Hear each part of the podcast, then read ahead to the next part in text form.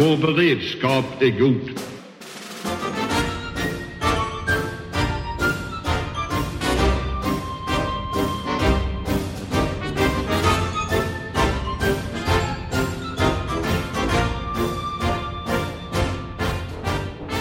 Och välkomna till Höjd beredskap, en podd från Aftonbladet Ledare. Och jag sitter här på ett rum på Högfjällshotellet i Sälen tillsammans med eh, försvarsminister Peter Hultqvist. Välkommen! Tack så mycket, tack. Och även med mig här är eh, Amanda Wollstad. Annika Nordgren Kristensen. Ja, och vi ska diskutera konferensen och svensk försvarspolitik naturligtvis. Och om jag har förstått det rätt här Peter, det, det här är första gången du är med i en podd överhuvudtaget. Ja, jag tror att det är så i alla fall. Eh, Det är lite intressant. Eh, Det är den nya, nya världen och nya tekniken. Men eh, Sälen är ju sig ganska likt. Eh, Vad tycker du om konferensen hittills? Ja, det är ju väldigt intressant konferens med många intressanta föreläsningar och diskussioner och eh, det jag kan ändå säga är att eh, det har skett en stor förändring om man går tillbaka i tiden.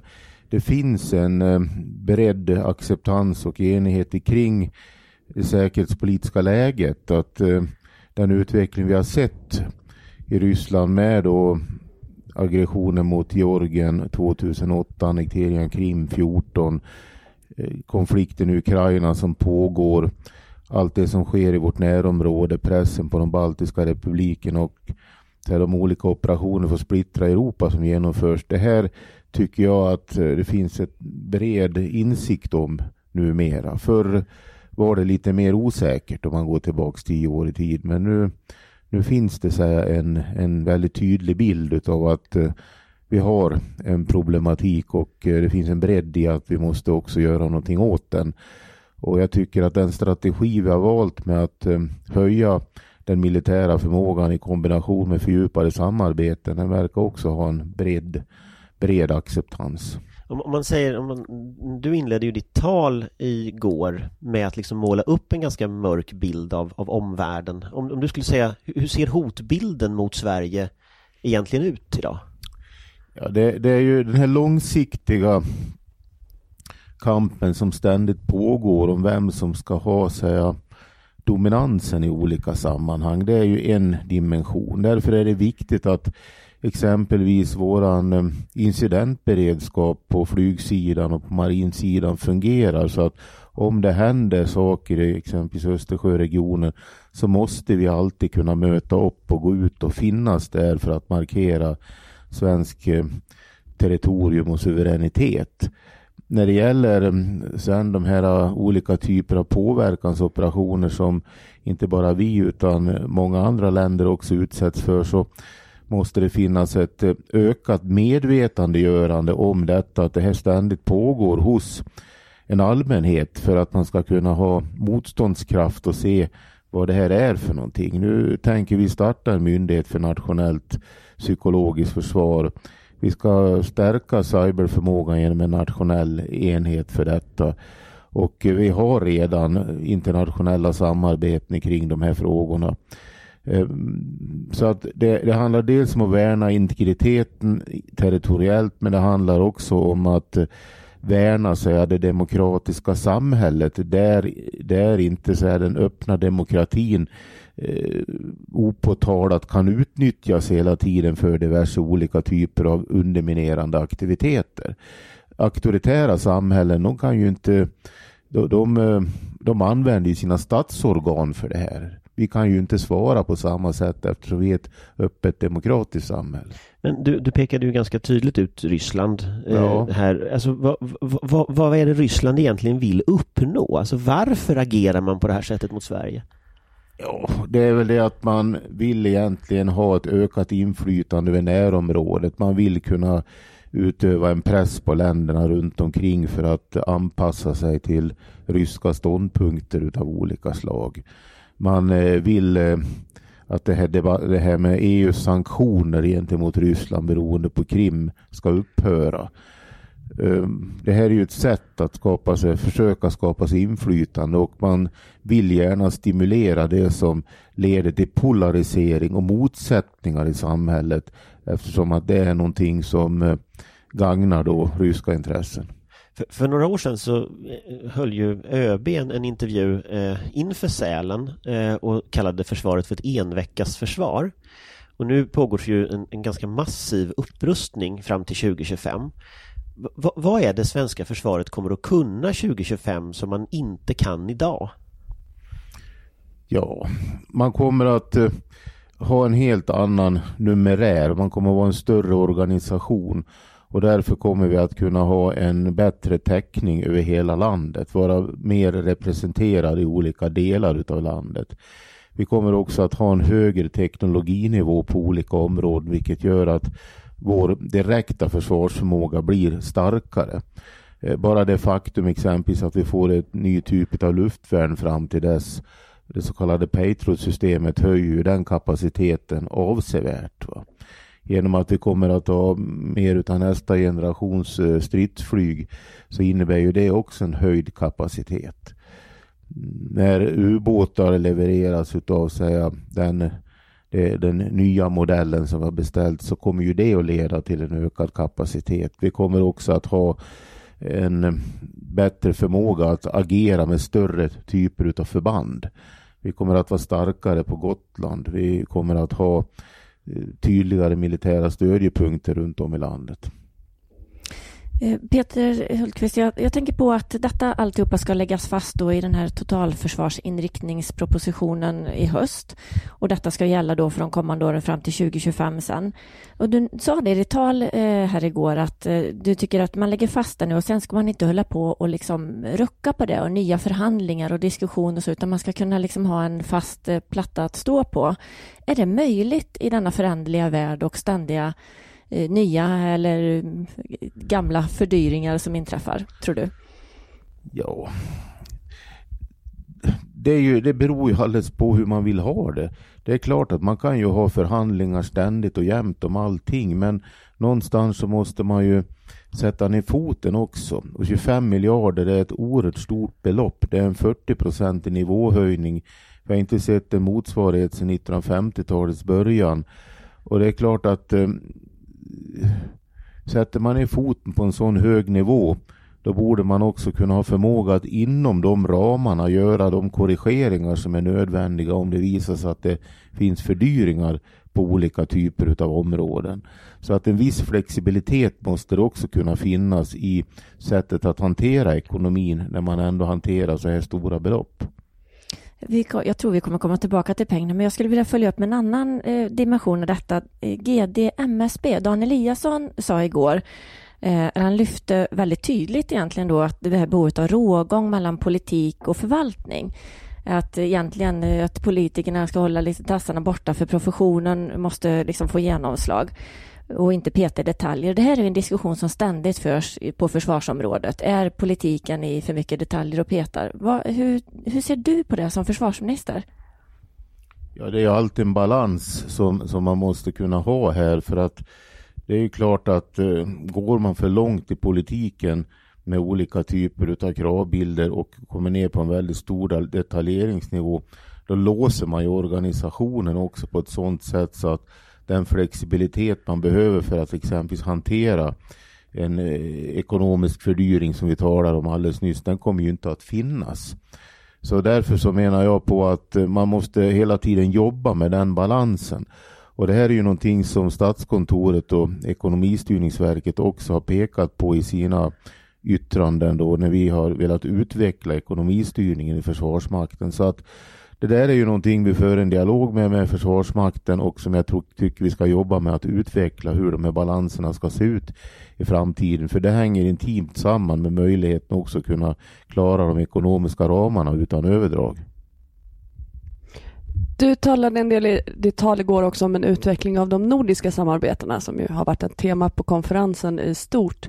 Eh, för ett par år sedan i alla fall så pratade det finska försvarsdepartementet att de var villiga att låta det militära samarbetet med Sverige gå i princip hur långt som helst och antydde att det var Sverige som var bromsklossen. Var går gränsen för Sverige? Hur långt kan vi driva ett militärt samarbete med Finland? Mm.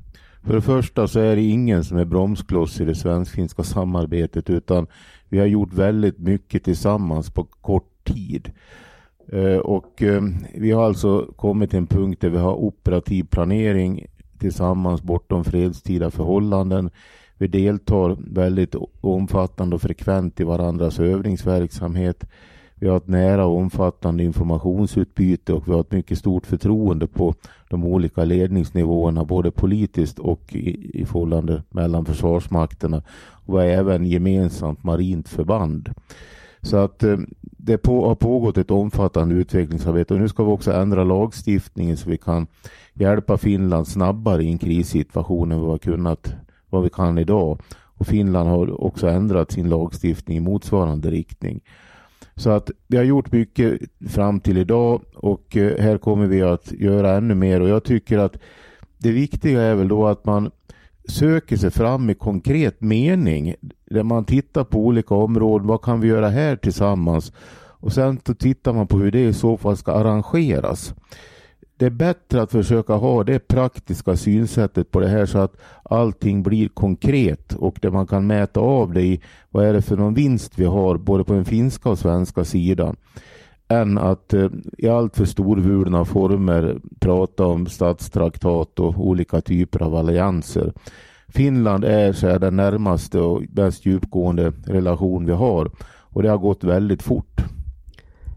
Vi hörde igår också från en före detta norska eh, ÖB eh, att man inte ska överdriva problemen med ett samarbete med ett icke-NATO-land som Sverige och ett NATO-land som Norge. Ser du att utvecklingen i samarbetet med Norge kommer gå åt ett liknande håll? Ja, hur, hur det där kommer att vara i grader, det är svårt att, att, svara på. Däremot så kommer vi att eh, fortsätta fördjupningen med Norge och vi har ju redan ett omfattande utbyte på övningssidan. Jag menar, vi övar tillsammans, Sverige, Finland, Norge på veckovis basis på Nordkalotten med flyg inom ramen för någonting som heter cross-border training.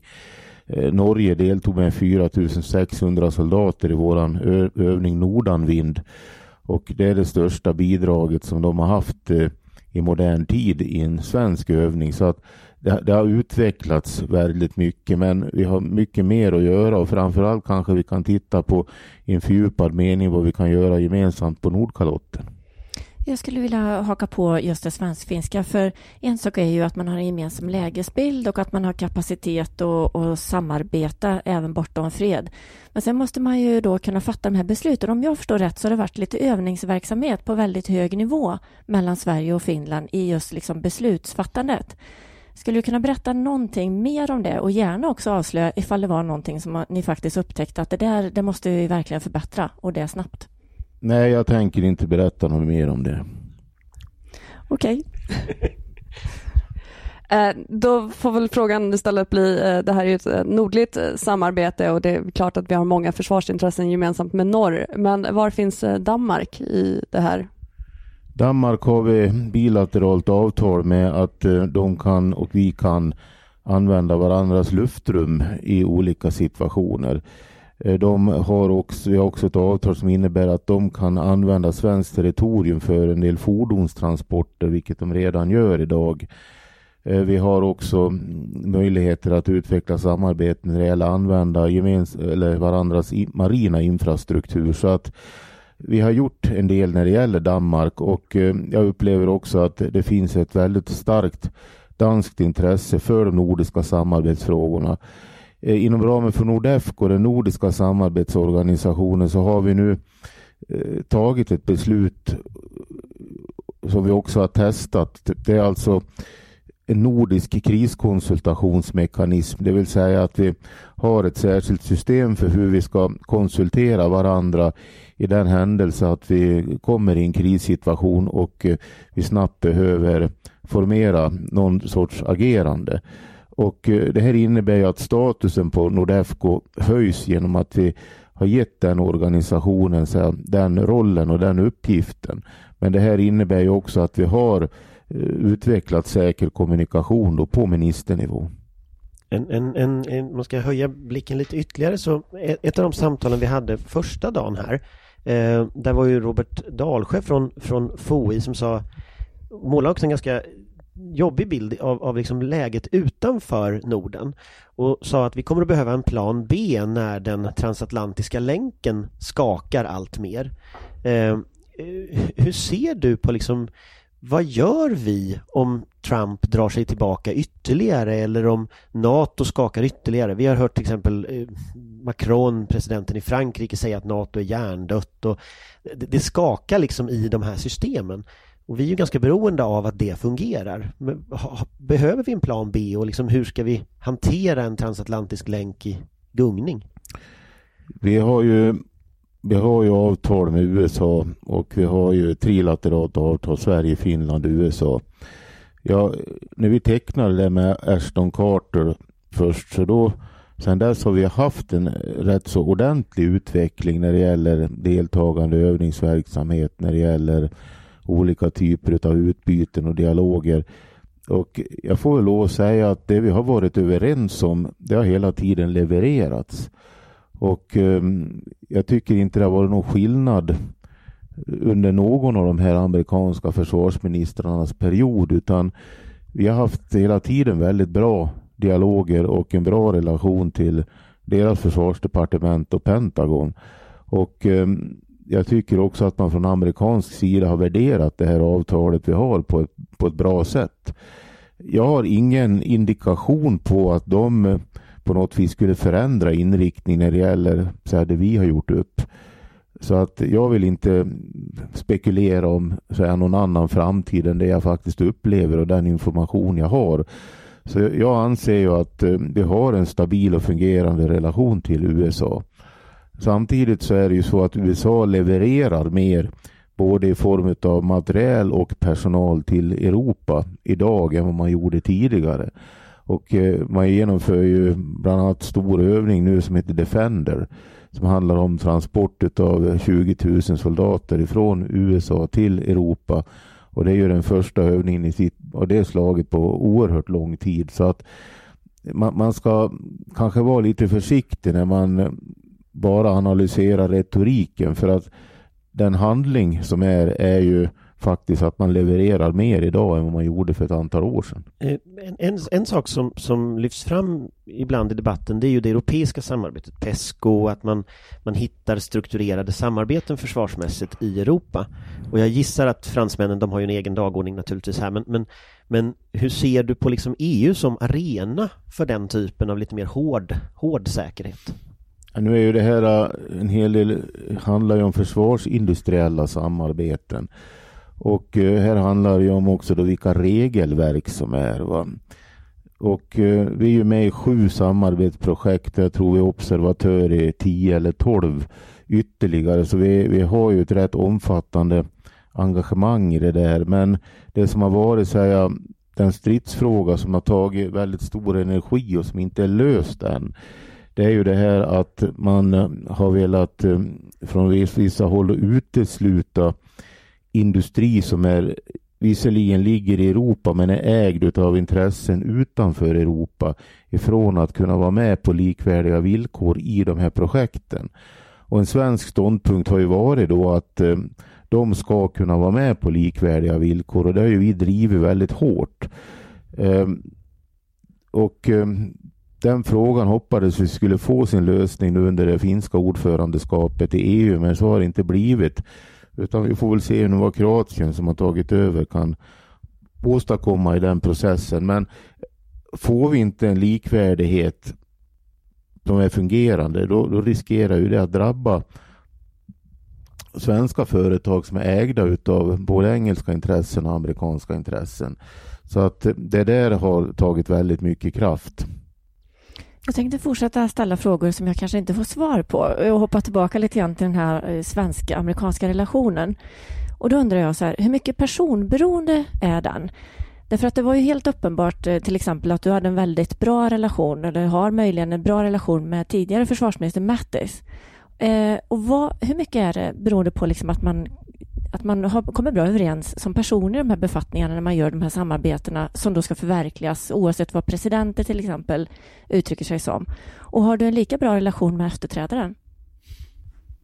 Ja, alltså, jag tycker jag har haft bra relationer med alla och eh, det är klart att personliga relationer påverkar men man måste också ha klart för sig att det är stater i botten det handlar om och eh, därför är det viktigt att ha de här avtalsregleringarna. Eh, inte bara övergripande mellan regeringsnivåerna utan det måste också finnas då mellan försvarsmakter och så vidare. Man måste se till att bygga de här samarbetena på ett sådant sätt så att de håller över tid och så att de inte upphör bara för att man byter regering eller för att det blir en ny minister. Och det är väl så den ambition vi har haft i det här och det har ju också varit bra för min del att ha den här typen av utveckling förankrad i, i riksdagen i, i försvarsbeslut. Va? Så att eh, jag har ju försökt agera utifrån en plattform där ändå riksdagen har stött den här inriktningen och det har ju varit nödvändigt. Och eh, sen när man besöker exempelvis USA så träffar man ju inte bara Eh, representanter för försvarsdepartementet utan då måste man ju träffa människor också i senaten och kongressen så att man har ja, så att man får bredare dialog och upprätthåller kunskapen om det skandinaviska perspektivet.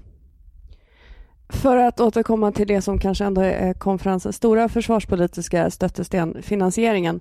Jag förstår att du inte vill tala summor med oss, det finns andra du kanske bör göra det med. Men hur kan det bli så förvirrat som det har blivit de senaste dagarna? Det känns som det här är någonting som återkommer försvarsbeslut efter försvarsbeslut. Det nämns en väldig massa olika summor, folk är inte riktigt eniga om vad. Hur kan situationen bli så rörig? Ja, jag tycker att det här är egentligen rätt så enkelt i grunden. Vi har en försvarsberedning som har gjort vissa beräkningar på vad saker och ting ska kosta. Sen gör vi som regering då det naturliga det att vi skickar det på remiss till Försvarsmakten. De kommer med sina beräkningar och sina avvägningar. Och eh, sen måste man då ställa det här mot varandra. Därför att ett beslutsunderlag det förfinas ju hela tiden under processens gång och ska ju förhoppningsvis bli mer och mer realistiskt ju närmare ett beslut man kommer. Och nu ska vi då inledningsvis här mellan partierna diskutera och få en analys gjord på vad är det som skiljer försvarsberedningen och försvarsmakten så det blir väldigt tydligt för alla då. Och det är många parametrar man måste titta på då. När den där är klar efter cirka en månad då får vi gå in i de reala förhandlingarna därför att då har alla partierna ändå fått en gemensam grund att stå på så vi diskuterar utifrån samma position. Sen när vi då driver den processen, då har vi möjligheter att göra alla de avvägningar som sen så småningom leder fram till en proposition. Så att eh, jag ser det som att ja, vi har, det, är det här sättet man måste jobba på för att kunna komma fram till ett slutligt resultat. Om det är besvärligt eller inte, ja det får man väl värdera men jag har liksom inget annat recept på hur det här kan gå till.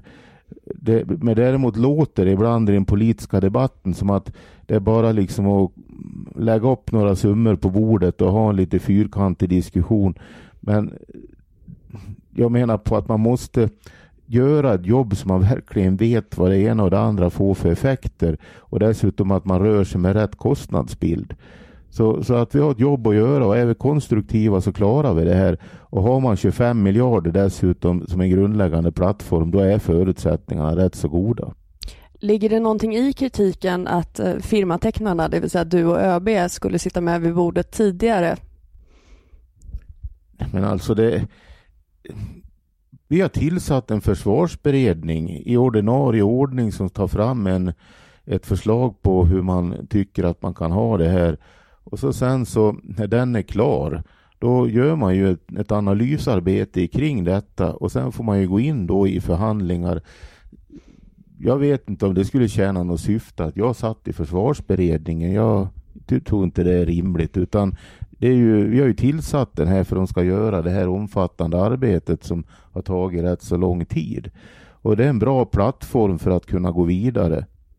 Vi är inne på upploppet nu på det tidigare försvarsbeslutet och det här är ju då grunden för det nya som ska fattas. Finns det någon risk att de här förhandlingarna och, och tjafset drar ut på tiden så pass mycket att, att eh, Försvarsmakten får förkorta ledtider för nästa försvarsbeslut? Ja, vi ska ju ha ett försvarsbeslut som gäller från 1 januari 2021. Och eh, man får ju ta den tid som det här tar och det är ju då en normal förhandlings och demokratiprocess som ser ut så. Man kan ju naturligtvis önska sig att saker och ting ska gå snabbare och man kan naturligtvis önska sig att man inte skulle behöva göra det här vi måste göra nu. Men jag tror att principen fort men fel är inget bra för då är man tvungen att göra om det i ett senare skede. Så att vår målsättning med det här jobbet det är ju liksom att eh, komma i ett läge där det inte är underfinansieringar och den typen av problematik. Så jag tycker väl att en del aktörer de går händelserna i förväg och verkar tro att det är enklare än vad det egentligen är. Jag tänkte vi, vi, vi närmar oss slutet här. Du, du har ju sagt att du inte Igår så sa du att du inte ville recensera oppositionen. Eh, så vi ska, inte, vi ska inte tvinga dig att göra det. Men, men om du kan recensera framtiden kanske lite grann. Att, eh, du har ju, den nuvarande försvarsdoktrinen är ju döpt efter dig. Den heter ju Hultqvist-doktrinen i, i alla fall i tidningarna. Eh, om, du, om du tänker att du kommer hit i januari 2025 Eh, du är fortfarande kvar som försvarsminister och du tittar ut över försvaret och världen. Hur ser Hultqvist-doktrinen ut då? Eh, och hur ser världen omkring Sverige ut när det här försvarsbeslutet är genomfört? Ja, problemet med alla de här typerna av frågor det är ju det att vi kan ju inom en månad eller en vecka vara inne i en helt annan säkerhetspolitisk situation så att det är, ju, det är ju oförutsägbarheten som också är en faktor som är väldigt påtaglig i den tid vi lever i nu. Men eh, jag hoppas att eh, vi kan se en ökad svensk militär förmåga. Att vi har levererat det. Och det är jag rätt så övertygad om att vi kommer att göra till 2025. Förutsättningarna för det är väldigt goda. Jag hoppas att de här samarbetena vi har i närområdet på Sverige, Finland, Norden, baltiska länderna och så vidare, att det så har fördjupats och gått betydligt längre än vad det är idag. Och på det sättet att man mer agerar som, ja, vad ska vi kalla det för?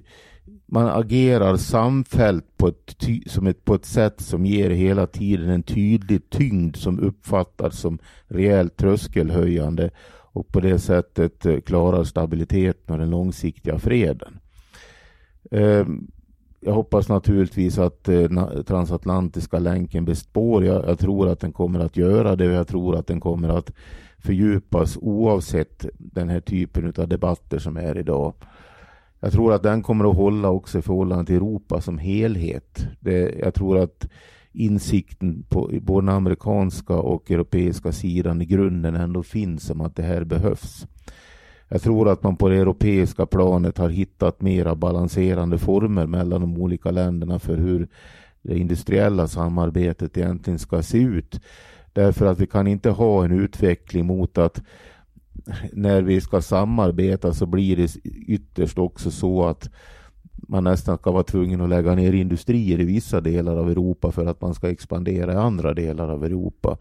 Och det innebär att jag eh, utgår ifrån att vi klarar av att upprätthålla den långsiktiga utvecklingen när det gäller stridsflyget och när det gäller undervattensverksamheten. Eh, så att eh, jag tror att mycket av det här som vi idag beslutar och i den process vi är i idag kommer vi att se att det är verkställt och det tror jag gagnar stabilitet och fred. Vad tror du om utvecklingen i Ryssland? Enligt, enligt de mandatperioder man har så ska ju Vladimir Putin ha avgått året innan 2024. Jag tror att man måste på ett realistiskt sätt se att eh, det vi ser idag det är nog ett eh, läge vi kommer att få hantera under avsevärd tid. Och då gäller det att ha insikt om att det är på det sättet och också då agera utifrån det. Så att eh, jag tror att eh, därför är det nödvändigt att göra de här sakerna när det gäller den militära förmågeutvecklingen men också de samarbeten jag talar om. Tack för att du kom hit. Tack själv. Tack. Tack. Tack. Vår beredskap är god. Ja, då, då har vi tagit en liten paus här efter, efter Peter Hultqvist har hämtat kaffe eh, och nu sitter vi här för att kommentera lite vad han sa. Eh, en reflektion jag kan göra är att han, han målar ju upp en ganska positiv bild ändå. Det är 25 miljarder i ökning eh, och, och, det här kommer 2025 att vara liksom en väsentlig förmågehöjning eh, för Försvarsmakten. Men vi vet ju ganska mycket om läget. Vi har fått Försvarsmaktens underlag inför Försvarsberedningen, vi har sett Försvarsberedningens rapporter. Hur, hur, hur är läget egentligen? Vi ska vi kanske säga också att vi nu har fått sällskap av Johan Viktorin i Ja, podden. förlåt. Det är Johan Viktorin har kommit in här också. Hej hej. Hej, hej.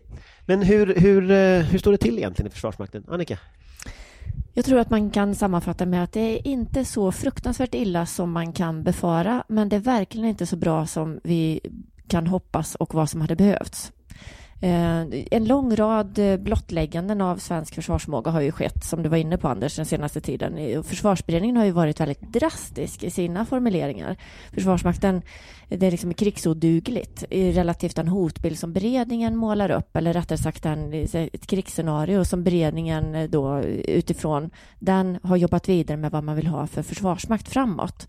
Och det är ju starka ord. Samtidigt så vet vi ju att ÖB försöker hela tiden också påminna om att allt var inte bättre förr. Vi har vissa delar av svensk försvarsmakt som faktiskt är mycket vassare idag än tidigare. Så jag tror man får påminna om det också i det allmänna eländet. Man kan väl säga att den här gamla devisen eh, smalare men vassare faktiskt har fallit in. De förmågor vi har är vi otroligt skickliga på. Både materiel och, och personal ligger på en väldigt, väldigt hög nivå. Problemet är att eh, allt är, de är alldeles för få, helt enkelt.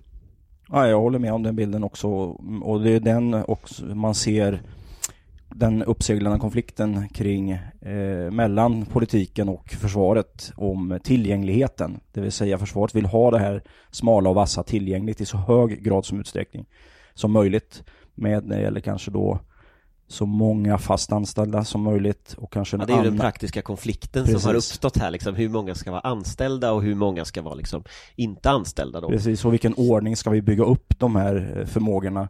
Ska armén komma först eller ska marinen och flyget göra det?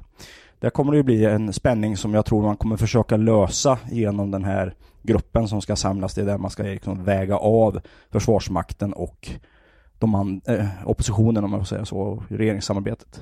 Där tycker jag, där finns ju en intressant fråga. Jag tog upp det här med, med Peter Hultqvist när, när Sverker Göransson ju intervjuades i DN var det väl, eller om det var Svenskan på den tiden, jag kommer inte det var Mikael Holmström i alla fall. Och, och sa att vi hade ett enveckas försvar efter de simulationer de hade gjort. Eh, och, och då pratar han ju om, om en vecka i en begränsad riktning på en begränsad plats. Att man kan kanske, man kan försvara Stockholms skärgård eller en del av Stockholms skärgård i en vecka. Och, och tittar vi på, på marinen till exempel nu, när man diskuterar mm, här, då, det är ju inte, det är ju nya ubåtar förvisso som kommer lite senare, men, men det är ju i grunden samma förmåga som man har haft, som man kommer att ha även 2025.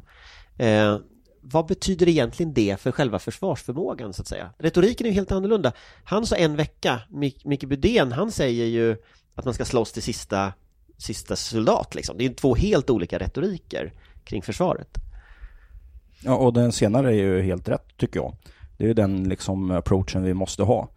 Eh, men eh, som du säger så i beredningens rapport där kommer ju inte marinen sådär jätteväl ut jämfört med de andra försvarsgrenarna eh, Som, eh, ja enligt min bedömning i alla fall. Och då ser vi att, att ålders, så att säga, genomsnittsåldern på eh, skroven och fartygen är väldigt hög i marinen och det behöver omsättas. Och det är också viktigt för att behålla så att säga försvarsindustriell kompetens på det här området, att vi omsätter marina resurser. Så där kommer det nog vara den stora kampen mellan försvarsgrenarna, stå mellan marinen och armén tror jag de facto. Jag eh, pratade med eh, Jens Nyqvist i Kaffekan igår som är eh, marinchef i en vecka till när vi spelar in det här.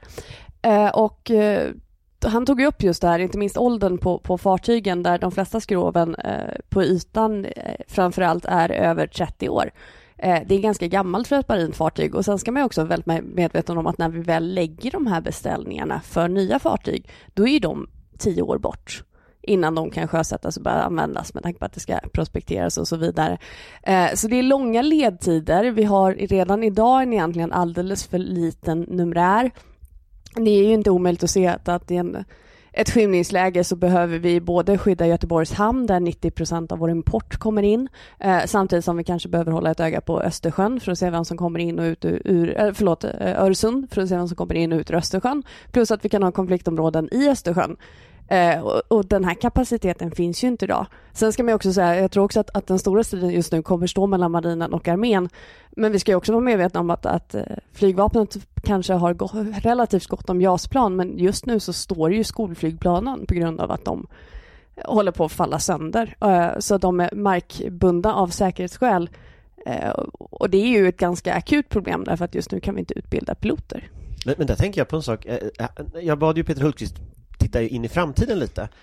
Och en sak jag tänkte på det var att han, han tittade inte in i en framtid där han såg 2% av BNP till försvaret eller där han såg nya beställningar som kommer 2025 heller. Så att, så att en, jag kan reflektera över att det är ju en strid som börjar på något sätt första januari 2021 när man har rätt ut det här försvarsbeslutet då börjar ju diskussionen om nästa liksom, omgång och då kommer ju alla de här frågorna, det blir väldigt skarpt läge liksom. Och det illustrerar ju långsiktigheten, det som alla försöker utifrån sina olika utgångspunkter, om det sen är stridskrafter, försvarsgrenar och annat, peka på att besluten måste komma nu för att den här tillväxten ska kunna ske eh, över tid framåt. Medan man i politiken håller på med liksom grottar inför nästa budgetproposition, inför nästa inriktningsproposition eh, och så vidare. Alla försvarsgrenar och stridskrafter har ju sina problem. Materiellsidan är föråldrad både inom marinen och inom armén. Flygvapnet har en annan problematik. Amanda pekar på en med skolflygplanen och en annan är personalförsörjning och försörjning av stridspiloter. Det ser förfärligt eh, illavarslande ut. Så, så grejen är ju att man önskar att man kunde liksom ta en sak i taget, finansiera det och sen tar man nästa bit och så. Men den tiden finns inte, apropå hotbilden som vi hör här varje dag från alla hela tiden. Och att vi också måste då utifrån försvarsberedningen, så den politiska viljan, täppa till sårbarheterna generellt. Så ja, jäklars, vi har att göra. Men det är kanske det som är det stora problemet också. Vi hörde ju försvarsministern prata om att det här är ett, ett historiskt stort tillskott och det, det är mycket pengar. Eh, samtidigt så är det sådana enorma hål att stoppa i därför att försvaret har varit eh, underfinansierat sedan 90-talet. Eh, och då då, då, då räcker en ändå ganska stort tillskott inte så långt därför att det här är pengar som borde ha funnits för 15 år sedan egentligen för att vi skulle ha ett vettigt utgångsläge idag. Sen var det ju så också att eh, general, eh, generalen Mikael Claesson skickade en liten passning till politiken och sa att vi spelade på det här och det är därför det kanske ser lite, lite annorlunda ut. Vi får inte glömma bort att det här försvaret tar vi inte fram för att möta dagsläget utan vi tar ju fram det här för att möta en ännu värre bild än vad vi står inför idag. Där det kanske har skett territoriella förändringar till och med. Och det finns ryska stridskrafter som har en bättre utgångsgruppering än vad de har idag. För idag har man en väldigt dålig utgångsgruppering för långvariga operationer i Östersjön eh, och så vidare. Det får vi inte glömma bort heller. Men Peter Hultqvist såg ju ingen förbättring i Ryssland. Det var ju det var ju helt nattsvart eh, i hans bild och det är ju den bilden man får här av alla Rysslandsexperter och allting. Va, va, vad är det för höjd vi borde ta då? Oh, det är en jättesvår fråga. Eh, jag tror att man eh, måste börja i en annan ände, kanske, ändå. Och samlas kring vad tycker vi är rimligt i detta land att vi ska klara över tid, oavsett dagsform i Kreml eller hur det ser ut eh, för tillfället liksom i vår omvärld. vad är rimligt att vi som land ska klara? Eh, och så lägger man fast den grundnivån och sen måste man mecka utifrån spel, utifrån militära professioner, utifrån den politiska viljan, eventuella ändringar i våra säkerhetspolitiska doktriner och så naturligtvis.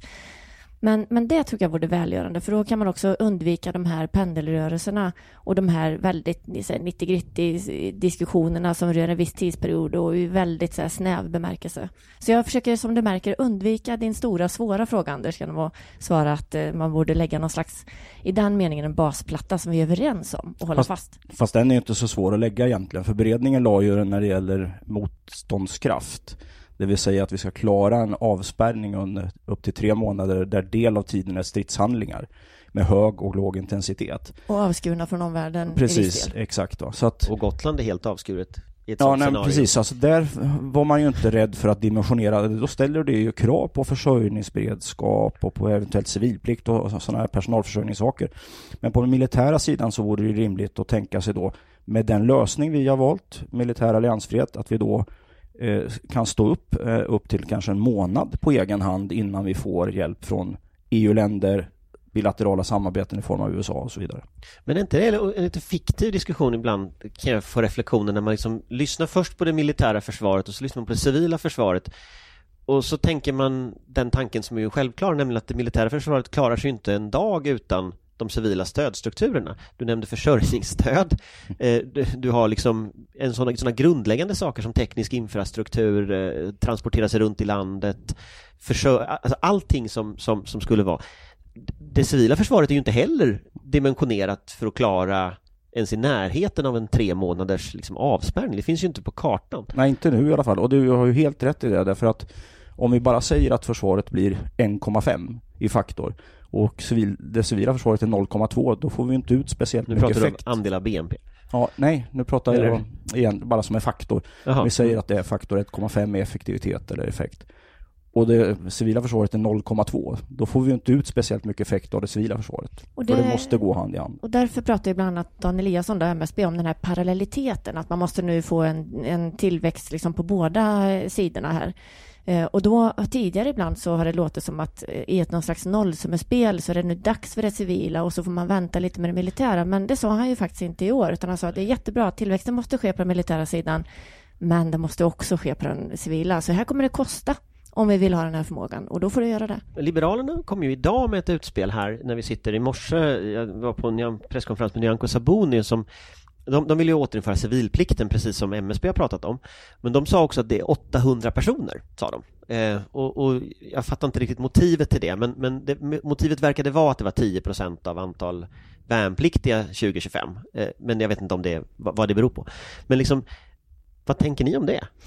Men det beror ju på vad man lägger, alltså det är ju jättesvårt att, vad är det tänkt att just de här 800 ska göra? Någon Därför slags att, brandsoldat, någon slags mindre utbildade brandsoldater förstod jag det som, ehm, eh, verkade det vara. Förstärka räddningstjänst kanske? Mm. Jag hörde Ja, inte det, det, var, presskonferensen. det var förstärkt räddningstjänst, vad kallar de det, räddningsman eller något kallar de det för. Så, Mm. så det, det är en gammal funktion som fanns tidigare men jag vet inte vad det betyder nu liksom riktigt. Men det, det verkade vara i det här enklare sjukvård, enklare räddning ja inte minst sjukvårdsaspekten tror jag, därför att eh, där ska man ju också vara medveten om att det finns ju liksom inga krigssjukhus och speciella militärläkare som står och, och väntar på en konflikt och lappar ihop våra soldater, utan det är ju den civila sjukvården man är beroende på, av.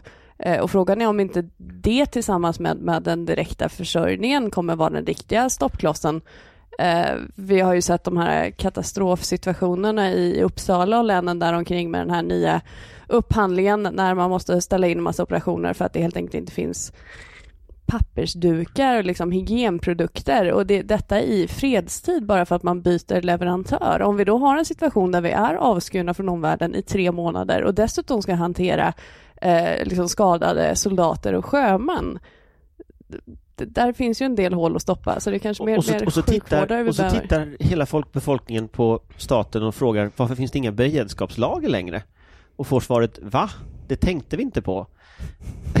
det, det blir ju liksom, det blir ju rätt intressant när liksom Mälardalen får gå upp i stabsläge därför att du inte har våtdukar liksom. Men det illustrerar den här tunna fernissan av uthållighet som ligger som ett eh, litet tunt täcke över hela, eh, alla sam samhällsfunktioner. Och det är ju en effekt av hur vi har organiserat oss. Jag vill bara haka på det här med civilplikten, för jag hade ju förmånen att få titta lite grann på det för MSBs räkning, eftersom jag gjorde en utredning på den militära sidan. Och någonting man ska ha med sig tror jag i den här diskussionen, det är nu när vi pratar till exempel gråzonsproblematik och, och också krisberedskap, det är ju att civilpliktiga är som värnpliktiga användbara vid höjd beredskap. Medan frivilliga till exempel, frivilligorganisationer är ju användbara och kan förstärka samhällsfunktioner i hela skalan kris fram tills dess att det här beslutet som blir sånt digitalt, så här höjd beredskap. Eh, så jag tror att man ska ha lite grann, jobba i alla fall med samma, det behövs. Vi behöver absolut mer robust personalförsörjning. Eh, men jag tror man ska jobba med samma princip som på den militära sidan. Så mycket frivillighet som möjligt. Människor som vill och är engagerade och som också då sen så småningom kan ta anställning för att man är just villig. Men sen måste man fylla på. Och där kommer civilplikten in. Men man ska ha med sig det här liksom användbarheten och skillnaden mellan civilpliktiga och frivilliga försvarsorganisationer. För, för det, det är en reflektion som jag gjorde, det, det var ju skogsbränderna. Eh, och, och där, där, det fungerade ju inte alls eh, i Vä- Västmanlandsbränderna. Men den här gången så i alla fall jag har fått intrycket av att det faktiskt fungerade med civil, de- dels eh, frivilliga organisationer, dels hemvärnet och sen allmänt frivilliga som liksom, att man lyckades liksom ta vara på den frivilligheten och det fungerade. Där är ju mottagarkapaciteten viktig för frivilliga, spontanfrivilliga som dyker upp och vill göra någonting. Det är ju urbra, det hoppas vi alla som medmänniskor att man vill göra. Men de kan ju också bli ett problem om de här organisationerna som är fullt upptagna med att hantera en kris måste ta hand om och sätta i arbete och försörja människor som strömmar till. Och då gäller det att man kan kanalisera dem, då blir det en kraft och det lyckades man bättre med och det var Röda Korset som hade uppdrag att göra det. Och det var väl inte minst också därför att man kanske just initialt fokuserade på ledningsfunktionen. Det var ju väldigt många som åkte upp och var liksom frivillig stab där. Och det var väl en ganska stor brist i Västmanland att man, man liksom hade ingen samordning helt enkelt. Och det, det ska man ju också, det behövs ju byråkrater även i kris liksom. Någon måste sitta där och hålla koll på papper och, och personer och vem som är vad och, och Millions of people have lost weight with personalized plans from Noom, like Evan, who can't stand salads and still lost 50 pounds. Salads, generally, for most people, are the easy button, right? For me, that wasn't an option. I never really was a salad guy. That's just not who I am. But Noom worked for me. Get your personalized plan today at Noom.com. Real Noom user compensated to provide their story. In four weeks, the typical Noom user can expect to lose one to two pounds per week. Individual results may vary. Mm. Jag tänker en, en sån sak som jag tror många som tittar på detta och funderar kring konferensen, lite så här, avkoda konferensen, vad handlar den egentligen om? Eh, vad, vad, är liksom de frågeställningarna som, som finns under ytan här? Och i, i, min värld i alla fall så har alla konferenser sammanfattats som någonting. De har blivit, det är konferensen där UD och försvarsministern bråkar på scenen, eller det är konferensen där Håkan Juholt får avgå, eller det är konferensen där Fredrik Reinfeldt skäller ut eh, alla experter för att de inte kan något om försvar och sådär. Alltså det, det, vad är den här konferensen, skulle ni säga, om man ska avkoda? Vad tror ni liksom blir grejen? Jag uppfattar att eh, folk är oroliga. Det är vad jag uppfattar. Och det, visst finns det några utstick här och några fästingbett där så att säga mot varandra i det politiska flödet. Men i grunden är man väldigt överens om att vi måste skynda oss på. Jag håller med om det. Eh, jag tror att det är nog kanske det man kommer ta med sig efteråt eh, och också beroende på vad som händer under just denna dag när vi spelar in just nu eh, så, så tror jag också att den här politiska samsynen om viljan nu kommer liksom i efterskvalpet märkas på olika sätt. Jo men så är det nog. Det, det här blir väl då kanske konferensen när gråzonen redan var här. Um, och det ska man ju, det har ju varit lite utspel naturligtvis och folk försöker få media på sina saker och så vidare. Men, men jag tycker ändå det, både försvarsministern och ÖB var ju ändå eh, jag ska inte säga överslätande för det är fel ord, men, men man var ändå väldigt tydliga med att det ändå finns en samsyn och ett samarbete och att den här konflikten inte är så. Sen finns det ju konflikt linjer eh, och det är klart att de inte alltid vill prata så högt om det. Men, men det är ändå tydligt att nu är man ganska överens om lägesbilden. Det är egentligen ingen som sticker ut och tycker att det här är onödigt utan eh, nu är vi där vi är, nu ska vi fråga hur vi kommer vidare. Så att det, det här är kanske slutpunkten för diskussionen om situationen blir allt värre. Nu är alla medvetna om det. Nu är frågan, ja men hur tusan tar vi oss ur det då? Men, men, en sån konflikt som vi har varit uppe det är ju balansen mellan försvarsgrenarna, vem står först i, i tur? Och där känns det väl lite som att Försvarsmakten drar åt skalförsvar, politiken drar åt djupförsvar eller nya regementen på min ort där jag är lokalpolitiker typ, eller nej, lite elakt uttryckt kanske, men det, det är ändå det, det, är mycket diskussion om, om brigader eh, hos politiken och det är mycket diskussion om liksom, hot långt bort från Sverige eh, på Försvarsmakten. Var kommer det där att landa? Eh, I politiken. Besked därför att det är de som bestämmer. Och nu kommer man ha de här förhandlingarna. Och eh, eh, för att Hultqvist ska få ihop sin majoritet i riksdagen för den här inriktningspropositionen så behöver han ju ha med sig och hålla i Centern och Liberalerna i detta. Och de har ju varit väldigt tydliga från scenen. Allan tror jag bara pratar om, nu är det arméns tyngdpunkt armén och vi har Daniel Bäckström från Centern som också varit tydlig kring, eh, kring armétyngdpunkter. Eh, men jag vill bara säga det att ÖB han tacklar det genom att säga att ja, men det är inte, vi är liksom egentligen inte oense kanske så mycket i sak ändå, utan det är de här tidsperspektiven. Vi måste skjuta det lite framåt i tid. Och det beror ju i grunden på att man inte har de pengar som behövs för att göra alltihopa det här som beredningen vill samtidigt och parallellt. Så under allt det här så ligger det ju liksom en resursbrist. Och absolut, ja visst, det finns olika uppfattningar utifrån de spel man har genomfört och så. Men där är min poäng lite grann att politiken har en annan utgångspunkt också. De eh, formar sig kring vad de med sina omvärldsresor, med sina politiska diskussioner vid sidan av regementena, vad är krigsavhållande? Eh, och det tror jag har haft betydelse för deras tyngdpunkt i sina förslag. Men nog är det politiken som eh, fäller avgörandet. Mm. En annan sån där konflikt som ju bubblar och som, du frågade Peter Hultqvist om här, det är ju detaljstyrningen, nivån på detaljstyrning. Eh, vem kommer att gå segrande ur nivån på detaljstyrning? Det är också politiken. Ja, eh, därför att det beror ju på hur propositionen formuleras och hur klammarna ser ut eh, till riksdagen och, och så.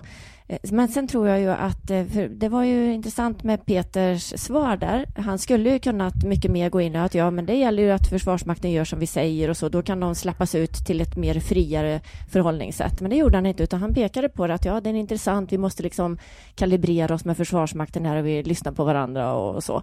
Så han är, nog, han är inte helt upptagen av politikens vilja att detaljstyra. Det tyckte jag inte jag hörde.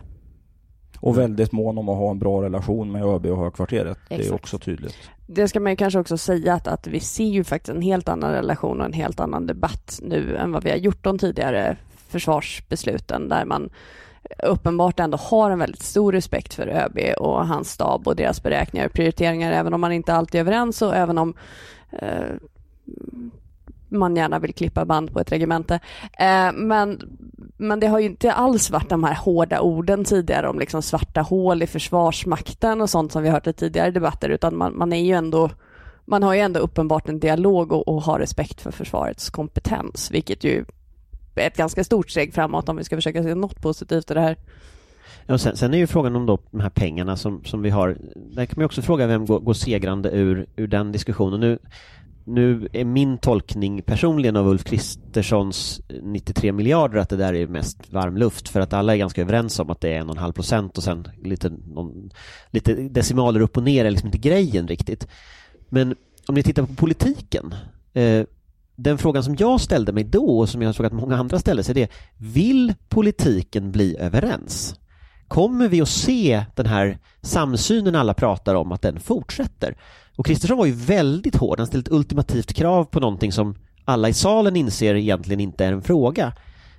Vad, vad tänker ni om det? Och då- Kommer, då kommer syf- politiken att vilja bli det? Du syftar på det här att det ska in i vårpropositionen, den här Ja, trappan precis. framåt Förlåt. i ekonomin. Mm. Eh, och det är ju, det går ju inte, höll jag på att säga, men det är inte riktigt vårpropositionens idé och funktion i, i svensk statsförvaltning. Men, men nej, men det kan väl vara en signal på att eh, man vill då i det konservativa blocket eh, som verkar formas då att man vill fortsätta liksom vara på om att det ska vara mer pengar och mer ekonomi till försvaret och så.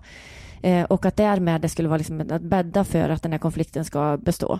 Eh, så det är väl ett frågetecken. Vill man verkligen göra upp från Moderaternas sida? Eh, och Kristdemokraterna är väl också kanske har ett sånt intresse av att ligga och liksom hugga utanför. Och då kan man tycka att det är bra därför att eh, det puttar på övriga i riktning mot eh, liksom ökad försvarsekonomi och så. Eller så tycker man det är dåligt för att man drömmer om den stora totala majoritetskonstellationen som ställer upp eh, i försvarspolitiken. Vi får väl se vem som drömmer de närmast realistiska drömmarna. Jag får ju lite kinkigt gå in och påpeka här då att det där konservativa blocket är nog ännu inte realiserat i försvarspolitiken i alla fall. Det finns eh, ganska stor eh, brist på samsyn mellan de partierna jag antar du, du menar skulle ingå. Eh, men jag kan väl också säga det att, att det finns nog i och för sig, om man ska tolka det lite välvilligt, det finns nog en väldigt stor frustration hos många försvarspolitiker också. Inte minst efter den den i och för sig mycket kompetenta försvarsberedningen som sen ändå havererade i slutet på just ekonomifrågan. Och man, man kan väl känna att nu får det vara sluttjafsat, att, att nu får vi finansiera det vi har beställt och vi har pratat om i flera år. Och att man kanske känner en viss frustration med regeringskonstellationen som man upplever eh, inte riktigt kommer till skott och det blir nytt tjafs hela tiden och sådär. Så att det, det är väl kanske inte blott och enbart eh, utspel för att eh, plocka hem politiska poänger. Får jag, jo, jag måste bara haka på. Amanda, du har helt rätt. eh, Verkligen. Eh, SD är i bjärt kontrast till alla andra. Om man läser deras motioner på försvarsområdet, då ser man det. Så jag vill bara Ja, understryka de det vill du ju säger. ha, vad var det, sex brigader och... nej, Och det kan vi snacka detaljnivå. Där kan vi prata detaljnivå. Mm. Nej, det, och de är ju lite, de, de är ju en annan typ av försvarsparti Absolut. och speciellt med sina problematiska kopplingar som många politiker i SD har österut. Den förra talespersonen för SD i de här frågorna, eh, Mikael Jansson, som ju var här på Folk och Försvar och talade, han åkte ju under valåret till Eh, han gick ju med i Alternativ för Sverige och åkte till Moskva och höll hyllningstal där faktiskt till Vladimir Putin. Eh, vilket är en ganska lång resa från scenen på Folk och Försvar dit. Så att de, det var därför jag ville korrigera mig och de, säga de har ju lite... det de- gäller pengarna ja, men inte någonting annat. Vi Nej, jag- tackar för det. jag tror att det är så. Jag, jag är lite optimist där. Jag tror att alla är segrare i det här faktiskt. Att vi får den här förstärkningen. eh, Och sen eh, tror jag faktiskt, det kanske är för att jag hoppas det, att statsministern och oppositionsledaren kommer överens om att på det här området så har vi borgfred. Vi har liksom inte tid med det här nu. Sen för att, och det här med, med politisk frustration, det har också varit en diskussion som har pågått lite i pauserna och så här, här under de här dagarna. Eh, inte minst från regeringspartiernas håll att det finns en pedagogisk utmaning i att bristerna är så stora att man pumpar i ganska stora summor i Försvarsmakten och inte tycker att man får så mycket att visa upp. Och det är väl kanske en annan aspekt i det här att man gärna vill klippa band. Ett nytt regemente är ju någonting väldigt tydligt att peka på. Titta, jo det kostade en massa pengar men vi har fått det här. Som kanske inte är riktigt lika enkelt när det gäller ÖBs efterfrågade cyberförmåga, ledningsförmågor eller kanske ens egentligen fartygsskrov och flygplan. Eh, utan att man, man tycker sig ha, även om man tycker att det är rätt och sak att pumpa in de här pengarna har man svårt att motivera det för väljarna som undrar varför pengarna kanske inte går till vården istället. Eh, Och det är också en intressant aspekt och en målkonflikt jag tror vi kommer se mer av. Mm. Sen finns det ju den här, funderar jag på, jag vet inte om det är så, men den här dimensionen med stad och land också. Att politiken liksom vill visa närvaro ute i bygderna så att säga och ett sätt att göra det är att eh, etablera sig regionalt med staten då som en kraftig motor och liksom en symbol för, för att vi finns här. Men det är ju också en naturlig följd av om man nu ska upp värnpliktsvolymerna eh, och fylla krigsförband som dessutom kanske ska då växa, organisatoriskt ska man växa, så måste man ha de här utbildningsplattformarna. Eh, så man måste omhänderta den här tillväxten och därmed så finns det en koppling då, inte bara till banden och flaggorna som ska resas här på olika håll och kanter, utan man måste då kunna utbilda de som man ska in i den nya krigsorganisationen. Och, och där, där pratar ju inte han, han nämnde ju inga numerärer men ÖB har ju sagt att det är 90 000 som, som, som kommer att bli liksom slutpunkten här, eh, den här omgången. Om vi tittar lite framåt, eh, vad, hur stort kan det här egentligen bli? Vad är liksom meningsfullt när det kommer till armé och, och sådana saker? Det är 8000 är ju, det är ju faktiskt du som har, Annika, som ligger bakom de här 8000 men om man tittar framåt, det kommer ju inte heller att räcka om omvärldsutvecklingen fortsätter i negativ riktning. Liksom var, hur, hur, hur stort kan det bli? Ja, det, det, det går ju inte att säga för det måste då kopplas till vad vi, vilken ambitionsnivå vi ska ha. Men också den här inriktningen som vi varit inne på. Det är inte säkert att det bara är en volymökning. Försvarsministern är tydlig med att säga att volym är en kvalitet. Eh, men här finns det ju andra förmågor och i synnerhet när vi var mot slutet av dagen igår och diskuterade liksom framtiden. Så här, vad är det vi behöver satsa på för att kunna motstå de nya teknikerna eh, och så, så, så är jag nog tillbaka igen då att det kommer inte vara ett sånt enkelt vägval som att det är volym eller teknik utan här får vi jobba på alla fronter. Eh, Jag tror att det kommer att vara så att vi kommer behöva fortsatt växa i volym och man kommer behöva göra mer över yta eh, för den här krigsavhållande eh, effekten som politiken är ute efter och för att sköta oss och ha handlingsfrihet och egen makt i ett värdlandsperspektiv om vi nu ska få stöd av andra. Så det är sådana aspekter som kommer in. Så jag undviker igen, din, du är ute efter liksom en konkret svar på hur Ja, men, men så här, pratar vi kommer vi vara? 15 000? Pratar vi 20 000? Eller, alltså, jag, jag jag är lite ute efter det bara för att liksom förstå hur, hur, hur mycket pratar vi om egentligen? Liksom, var, var, vad är det för ambitionsnivå som är rimligt för ett land med 10 miljoner människor om vi inte ska ha liksom cykelskytte att fylla ut folk med utan det ska vara riktiga kvalificerade förband givet morgondagens hot? Ja, men jag ska drista mig till att svara först så tror jag vi kommer inte se några sådana gigantiska volymer. Det kommer inte vara liksom, eh, nu är vi både kvinnor och män som, som då kommer i fråga för värnplikt och Försvarsmaktens behov. Eh, men det kommer inte vara hela årskursen om 100 000 personer. Om vi går tillbaka och tittar hur det såg ut när det var egentligen som bäst eller ljusast, då la vi dels mycket mer pengar och vi var större organisatoriskt och så. Så om det ska vara ett mått, om vi ansåg att vi behövde ha eh, vad var det, 1,7 i BNP typ eh, på 90-talet någon gång, ja då är det väl rimligt med det här omvärldsläget att vi kommer behöva höja oss rejält och då har vi också fler i antal. Men de sista värnpliktsåren, då var det inte så himla många som gjorde värnplikt och då hade man gått mot en annan liksom, inriktning redan där.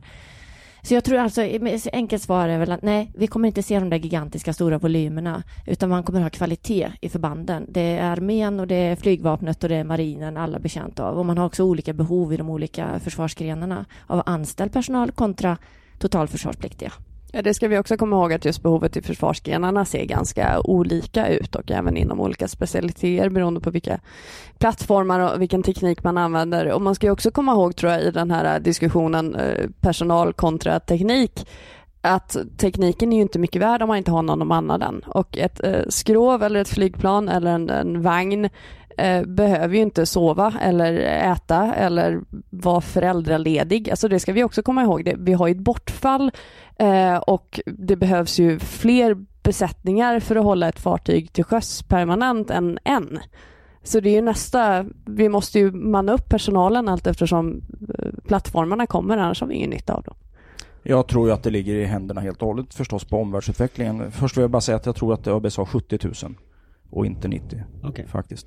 Men eh, alltså om vi tittar på Finland, nu har jag inte de aktuella siffrorna men de borde väl ligga strax under 200 000 totalt i sin krigsmakt. Jag tror de var över 200 för några år sedan. Jag tror de har sjunkit lite grann. Och det beror helt och hållet på vad som händer för att eh, ser vi en annan typ av krigföring där det ställer väldigt stora krav på bevakning av skyddsobjekt och sånt, då slukar det människor väldigt snabbt. Så att eh, det skulle nog kunna dubbleras skulle jag kunna tänka mig i, i, i en ännu värre läge så att vi är uppe i 15 000. Men då ska det ju finnas just de här regementena på plats som kan spotta ut sig folk och så vidare. Mm. Något mer vi tänker kring eh, konferensen? Annars kanske vi tackar för oss? Ja, jag kommer inte på något just nu faktiskt. Ser fram emot dagen. Ja. Så tack för att ni har lyssnat. Tack. Tack. tack. Hej.